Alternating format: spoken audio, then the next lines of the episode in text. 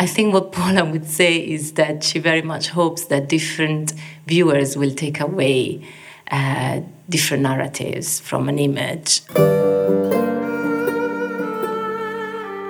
Welkom bij de Paula Rego podcast, een podcastserie van Kunstmuseum Den Haag. In deze vijfdelige serie vertel ik, conservator Laura Stams, samen met collega-conservator Jasmijn Jaram en boeiende gasten alles over het leven en het werk van de Brits-Portugese kunstenaar Paula Rego. In het psychologisch realistische werk van Paula zitten thema's als machtsverhoudingen, seksualiteit en mythologie verscholen, geïnspireerd door haar eigen jeugd, leven, liefde en omgeving. Hoe verwerkte ze haar persoonlijke worstelingen en maatschappelijke problemen in haar oeuvre? Wat deed ze voor de positie van vrouw in haar vaderland Portugal? En hoe groeide ze uit tot een van de grootste van de hedendaagse schilderkunst? We zijn toe aan de laatste aflevering van de podcastserie. Met als centraal werk een van mijn persoonlijke favorieten: het drieluik The Pillow Man. Oh, The Pillow Man, The Pillow Man. The Pillow Man is perhaps Paula's greatest work. She certainly thinks it's her one of her most important works, if not the most accomplished work. Why? Because it's the one that is technically the most beautifully drawn with pastel. She was at the height of her powers when she made that picture. But it's also because it incorporates the very essence of what she was doing at that period, which is starting with a story that she likes but doesn't know why she likes it. A play by Martin McDonagh, The Pillow Man.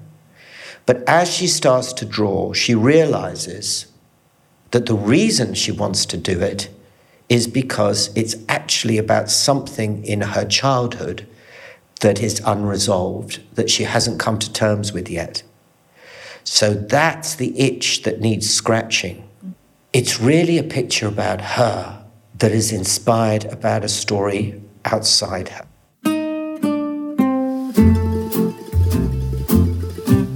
Vanaf 2000 worden de scènes die Paula Rego opbouwt in haar studio steeds uitbundiger. Met modellen, kleden, voorwerpen en meubelstukken lijkt het inmiddels theaterdecors. Ze maakt ook steeds vaker gebruik van haar zogenaamde dollies. Dit zijn poppen van textiel of materiaal als papier-maché die ze al maakt vanaf de jaren 70. Ze gebruikt de dollies nu naast de modellen als personages in haar scènes. In 2014 maakt Rego de Pillowman, een drieluik waarin alles wat ze kan samenkomt, zowel qua inhoud als techniek. In deze vijfde aflevering praat ik samen met Elena Krippa over dit werk. Elena is curator moderne kunst bij Tate Britain. Ze is specialist op het gebied van de School of London, een groep kunstenaars waar ook Lucian Freud en Francis Bacon bij hoorden. Elena stelde de Paula Rego tentoonstelling voor Tate Britain samen en ondersteunt ons bij onze eigen Rego tentoonstelling in Kunstmuseum Den Haag. Voor dit gesprek schakel ik over op het Engels.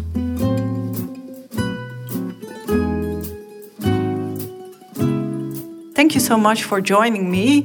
You're here from London, so it's very special to have you here. In this episode, I would like to talk with you about The Pillow Man, uh, a wonderful triptych by uh, Paula Rego.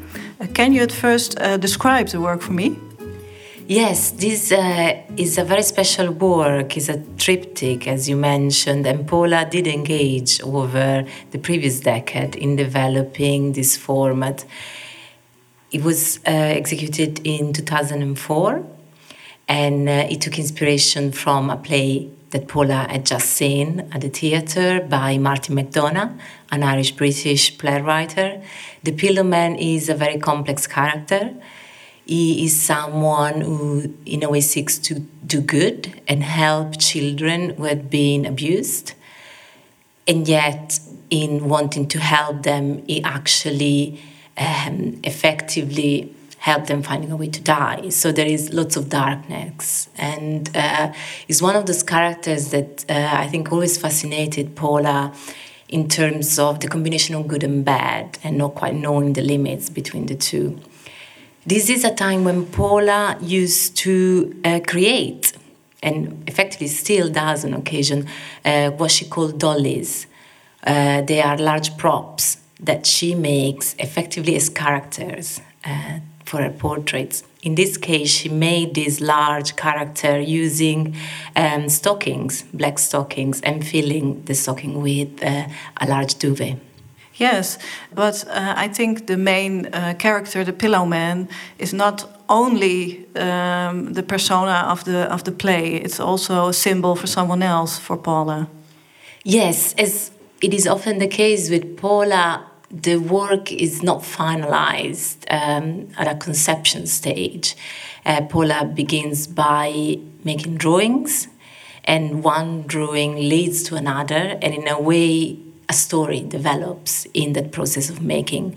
And it was only after she had begun um, executing the final triptych that she began realizing that this figure stood for her father.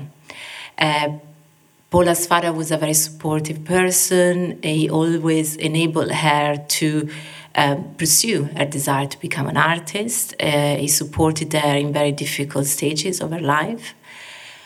And Paula always dearly loved him. Yeah, she made a beautiful portrait already of him when she was at art school. In this case, um, likely what Paula saw in the Pillow Man and whereby the relationship with the father was this very particular psychological condition. Uh, Paula has spoken about their father's depression. Poor man, he had a bad time. Didn't speak.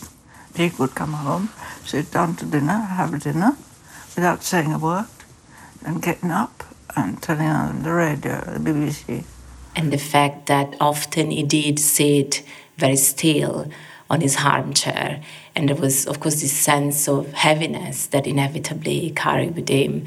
And in fact, for the purpose of making the work, she did not only uh, create the pillow man, but ended up also recreating the chair that her father used to sit on. I also wondered because it's a, it's a triptych. Uh, is there also a religious um, aspect to the work? It's an interesting question. I think what Paula would say is that she very much hopes that different viewers will take away uh, different narratives from an image. Um, I am not sure I myself see a particular religious meaning in this work, albeit um, Paula was raised as a Catholic. She had a complex rela- relationship with religions. She was certainly um, she certainly had issues with the institution, and now he also, as an institution, the Catholic Church enabled the dictatorship and cooperated with it, but maintained that sense of pietas that is attached to. Um, the sort of core meaning of Catholicism. And I guess in that sense, you can see a relationship uh, that sort of um, iconography of the holding of a body, which recurs uh, in many of Paula's paintings, that image of the Pietà. Um, and so, yeah, I guess you can make that connection. Yeah, you see as well the cross, of course, in the picture. There's a, a person in the background that holds a cross, and there's this girl on the left uh, wing holding a, a, ladder, which is in a way also a cross. So there is some symbolism referring to Catholicism, I suppose. Yeah. Absolutely. Paula always uses allegory and symbolism in her pictures. She derives it often from. Uh, um, the tradition of painting, which of course is in large part Catholic, and the iconography of the cross is uh, something very powerful that actually she uses in a number of pictures in this period. It very much stands for the experience of martyrdom, and in particular, this uh, girl in the picture carrying the cross is a character in the play itself, the Pillow Man, and one of these children who have been suffering and are carrying this burden with them. By this time, Paula is truly a master in the use of pastel. She began using it in around 1994. Um, and very much since then has become a major medium. She always enjoyed a very direct way of using um, her medium, even paint, and in fact, she preferred to paint on paper rather than on canvas because it provided a fluidity in a way, pastel takes that approach to the handling of the medium one step forward because there is no more uh, brush between the hand and the support. and so the medium can be applied directly. She could work both on the floor and on the easel, and so also she would be able to have this much more physical relationship with the support. And also, pastel uh, very much allows a process of layering different colors and then scratching through the layers with harder pastels and revealing undertones, creating really this richness of the colors in the work. What uh, struck me in the exhibition uh, in the Kunstmuseum is that if you see her paintings, they are very strong, the paintings from the 80s, but in the pastels from the 90s onwards, I think there's much more depth. And I think that's because of the way, uh, well, you just told us that you can reveal things or maybe uh, disguise uh, things. Absolutely, and pastel also approximate itself uh, more to drawing in a way, as the same directness of drawing, and I would say drawing is very much what underpins Paula's entire practice. She always drew since childhood. It's something that she did um, obsessively and continuously, from the scraps of paper to her use of um, sketch sketchbooks to many preparatory drawings. And so the sort of passage from the preparatory drawing, the um, study from life, as well as the more imaginative drawing to the work in a way happens also in a more direct way when she's using pastel, I think. Yes, I heard in one um, interview she, she gave that she said, Well, um, I'm really not a real painter. I'm much more a, a person. I like to draw, so I started pastel. So maybe it's the combination of uh, the qualities of painting and drawing uh, that come together in pastel. I'm not sure, but it seems a bit like that. Absolutely. I would say Paula was also, of course, a great painter, and she works within the painting tradition. She looks at historical examples, she takes inspiration from them and subverts them and changes them and makes them herself. She is extraordinary at composition, um, in a way she takes for many of the traditional genres from uh, uh, still life to, um, of course, history painting, large compositions with multiple figures. And pastel provides just uh, a new and different way of uh, making the painting through drawing effectively and layering um, different um, colors uh, in the process. I sit on the floor. I have a piece of paper and coloured pencils, but actually the colours never mattered a lot. It was just the point of the pencil. And that when the pe- when the point of the pencil scratched on the paper, it was utterly thrilling. And then I'd make a noise. I'd go, ah, like, ah. that's how it was in Cantatory Theatre. Ah. And I went into a kind of um, a sort of not a dream, but somewhere else. And um, I became completely absorbed in what I was doing. I'd sit on the floor and draw hour after hour.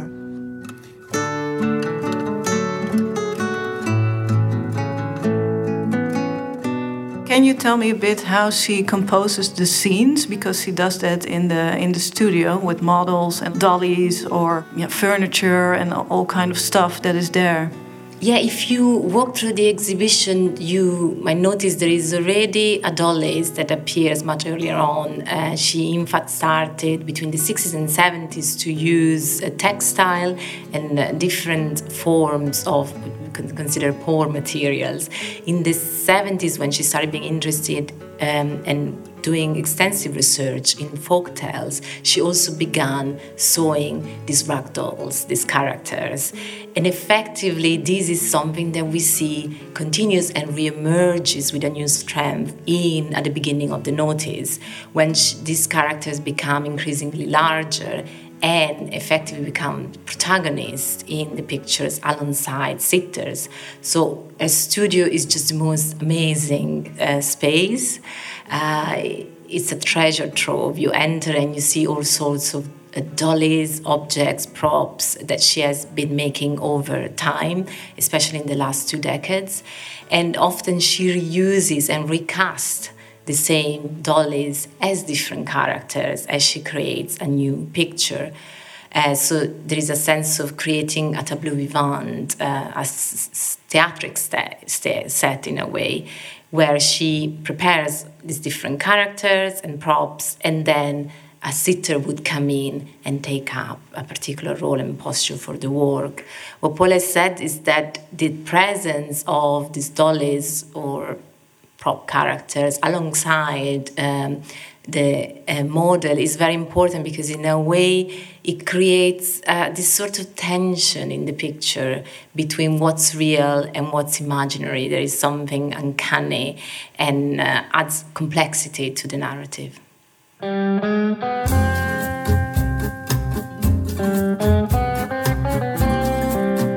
the Pillowman is seen by Paula herself as a highlight in her oeuvre. Can you explain to me why? The Pillowman is a very special picture, I think, for many reasons. One, of course, is the very special connection with her father. As someone who had died decades earlier in 1966, but who remained very important to Paula throughout her life. There is this sense of a character who is completely unresolved. And I think this is also very important to Paula, and I would think to the way we are invited to look at her work. There is not good or bad. There is good and bad. There are very conflicting emotions that come into play within the same character and within the same story. And the Pillowman is one of those, you know, very special characters that embodies these, um, you know, conflictual ways of beings. Uh, there is also a sense that in the Pillowman, Paula returns to Portugal. Portugal as a space of uh, imaginary and images is something that you can see constantly emerging in her pictures. And in the Pillowman comes into it in many different ways. There is this wonderful background of the seaside where she grew up um, in Estoril near Lisbon. There is a small image uh, in the central panel of uh, Paula's mother with uh, Paula herself as a child there is also a number of references which are much more mysterious to a history of refugees in uh, Portugal.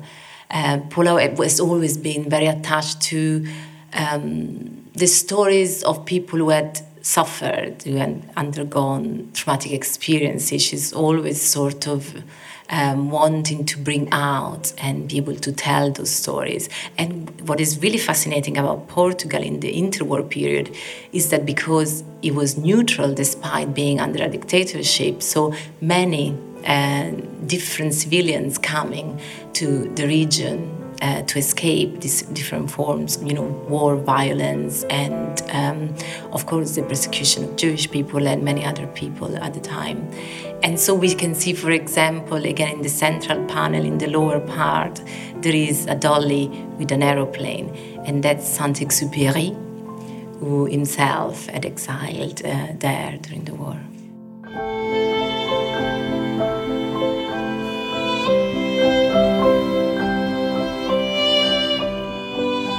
You are a specialist uh, on the School of London, the group of artists uh, which included, for example, Lucian Freud and Francis Bacon.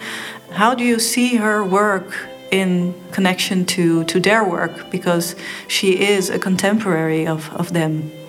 Absolutely, and Paula started at the Slade um, in uh, the mid 50s this she enrolled at the age of 19 in 54 she was incredibly young. Um, and the Slade famously was a very key art school um, one of the most important certainly at the time um, among the teachers uh, who taught there were many artists, and this was very much a practice that the head of painting, William Coldstream, pursued. The idea was that to inspire young artists, you had to bring in good, mature artists. And in fact, um, uh, painters such as Lucian Freud and um, uh, would go there and teach she knew them and of course it was impossible not in a way to confront yourself with these figures who were you know incredibly important within the london art scene and increasingly so internationally.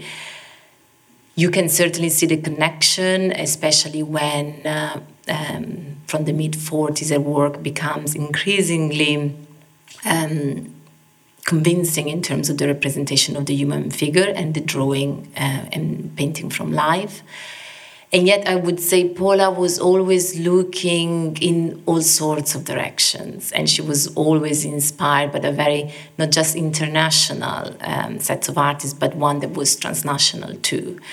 And so, I think these are some of the connections which are important, but she was always also part of a broader range of dialogue within painting across time. And it was my Jungian therapy that I started in, in 1973. And that awakened a lot of need for thinking that it was terribly important to go to the some kind of source, imaginative source, the imaginative source that gave images to what we've got inside, but we don't know what it is. And through the fairy tales and folk tales, there seemed to be a pretty good picture.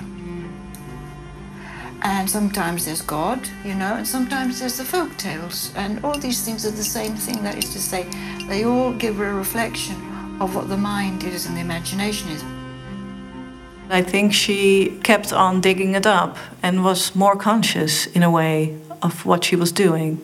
Paula is conscious of what she's doing, but I think there is still um, that sort of sense of uh, journey into the unknown. She has spoken openly about having done Jungian therapy over a long, extensive period of uh, time, and one one you know can refer to that in different ways. Certainly, Jungian therapy is based on the evocation of images and in a way that exploring images as a vessel that takes you, you to unknown places, um, a sort of not yet decoded um, understanding of your own psyche. And so I think these certainly, I, I would say, is quite specific about how she approaches the work. There are, I think, yet other relationship with Bourgeois, certainly in the exploration of female sexuality, for example, which is something that you can see executed in a very different way, but nonetheless very present in Paula's work through the decades.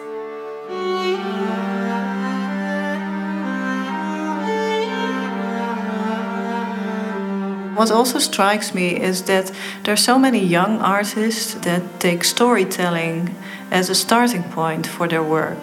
Uh, but when you take a look at the oeuvre of Paula, you see that she was so much ahead of that. Now, I don't know if you can call it a trend, but how uh, do you see that? Absolutely. Paula was always deeply in love with stories. Since she was a child, she, um, her grandmother and her aunt used to uh, tell her very long stories. Her auntie, particularly, she apparently could um, invent this incredible complex narrative that she would carry through days, and that love of storytelling continued through all her life. And when you were talking, for example, about the fact that the Pillow Man is a triptych, she uses all these strategies formally um, that are traditionally part of uh, narrative painting, everything from working in series and so developing a story across a number of prints or paintings to making triptychs or inserting uh, minor narratives within a larger narrative um, in a picture my Aunt Ludgera, she spent all afternoon telling me stories. She used to come and stay with us sometimes. And um, she um, told the stories I wanted to hear. I'd give her the subject matter, and then she'd go on and on and on for a day, sometimes two days. I think through certainly among all sorts of artists, I think there is something also specific about female artists. Uh, Paul has said that she was incredibly lucky because um, being a woman artist, she in a way had uh, an infinite territory to work with because women's stories had been so little exp- explored and represented in the history of art. Mm-hmm. And she very much um, tells stories and represents very specific uh, experience that women have endured through time and in the present, which were never represented. Uh, And this, of course, includes the very iconic uh, images relating to illegal abortion procedures, uh, but also a sort of different representation of gender as more fluid, as in, in, the case of the picture of the artist in her studio, and so on. So she really explored these stories that pertains more to the exploration of a female experience, which I think have been incredibly inspirational for many artists.